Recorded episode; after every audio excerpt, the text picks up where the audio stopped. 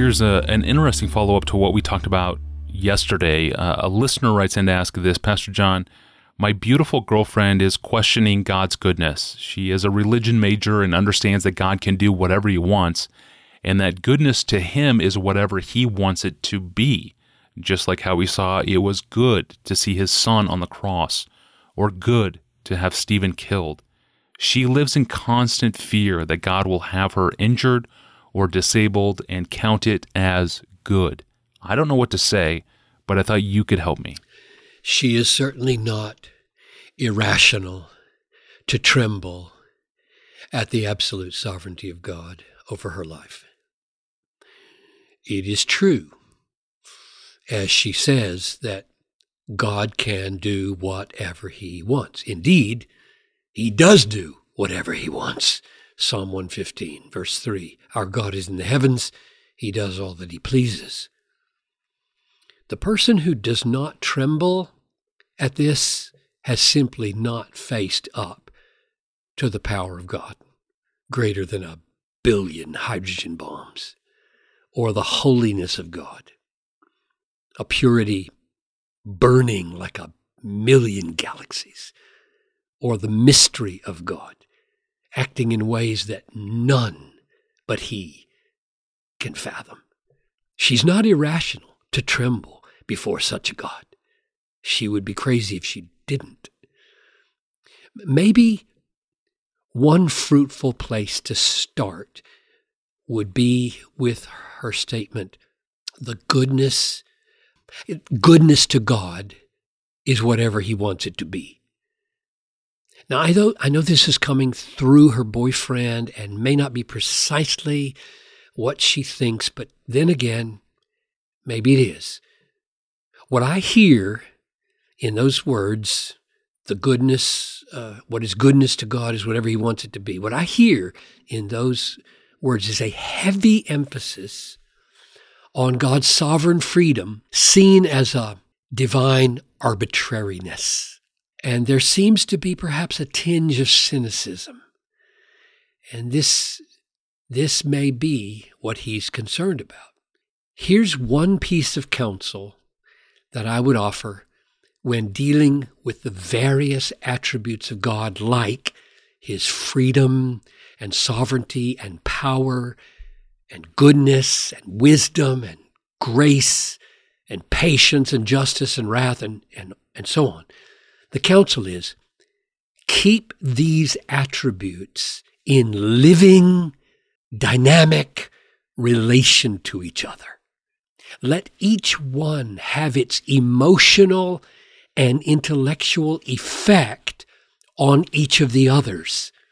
And the best way to do this is to keep our hands on the texture of Scripture itself if, if all is feeling rough and sandpapery under our fingers, make sure we move our hands around the scriptures to feel the smooth parts or the moist parts or the soft and tender parts or the jagged parts. It's the mixture of the sensations that create the truest feeling for God.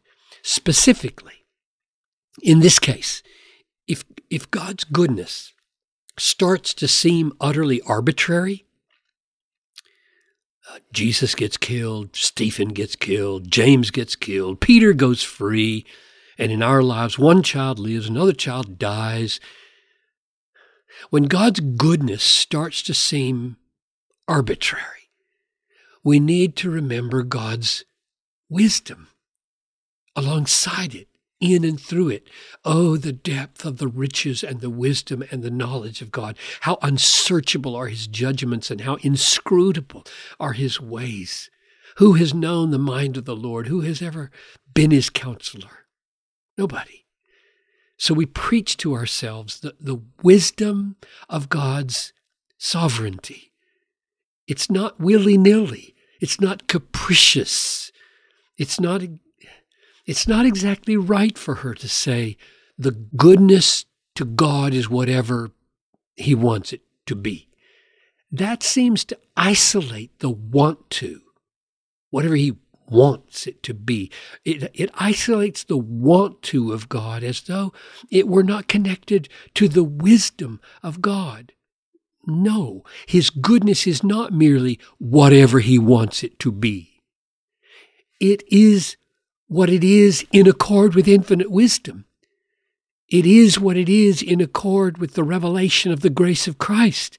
It is what it is in relation to the totality of God's repeated revelation as a God ready to forgive, gracious and merciful, slow to anger, abounding in steadfast love. And if we start to disconnect any one of these attributes into its own little sector, it's going to go bad on us. It, it, it's going to start feeling like something we don't really like.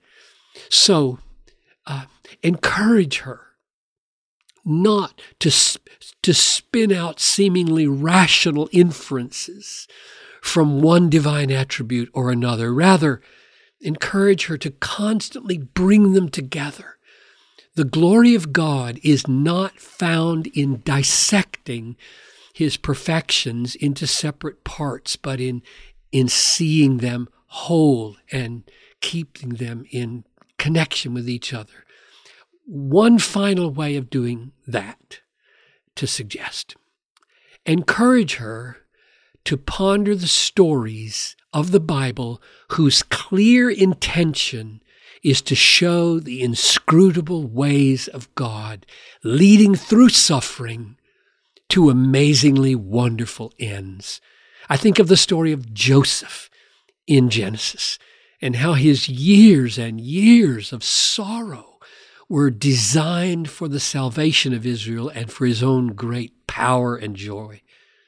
Or I think of the story of Esther and how the, the strangest turns of affairs reverse the destruction of God's people, and Mordecai moves from being a serf to the king's favorite, while Haman dies on Mordecai's gallows. And, and the return of the exiles from Jerusalem when it looks like the adversaries are going to shut the whole thing down and, and in a sudden turn of affairs, you not only get the king back in the enemy territory supporting it, but paying for it. God is amazing. At the worst of times, he seems to turn things around and make, make the bad work for good. And of course, Jesus, brutally murdered, rose from the dead, giving life to all who trust him, the best story of all. So, the point of all those stories is to help this young woman trust God when his goodness seems most arbitrary. So, yes, we do tremble. We do, and we should tremble before the, the goodness of a sovereign God. It may cost us our lives, but we do not give way to cynicism. We do not call his goodness whimsical or capricious. We fix our eyes on his infinite wisdom and his proven kindness, and we trust him with our lives. Amen. Yes, we can. Thank you, Pastor John, for that wisdom.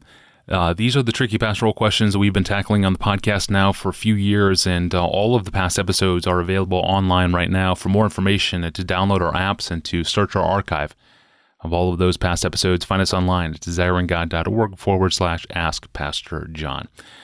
I am your host, Tony Reinke, and we will be back tomorrow. Thanks for listening to the Ask Pastor John podcast with author and longtime pastor, John Piper.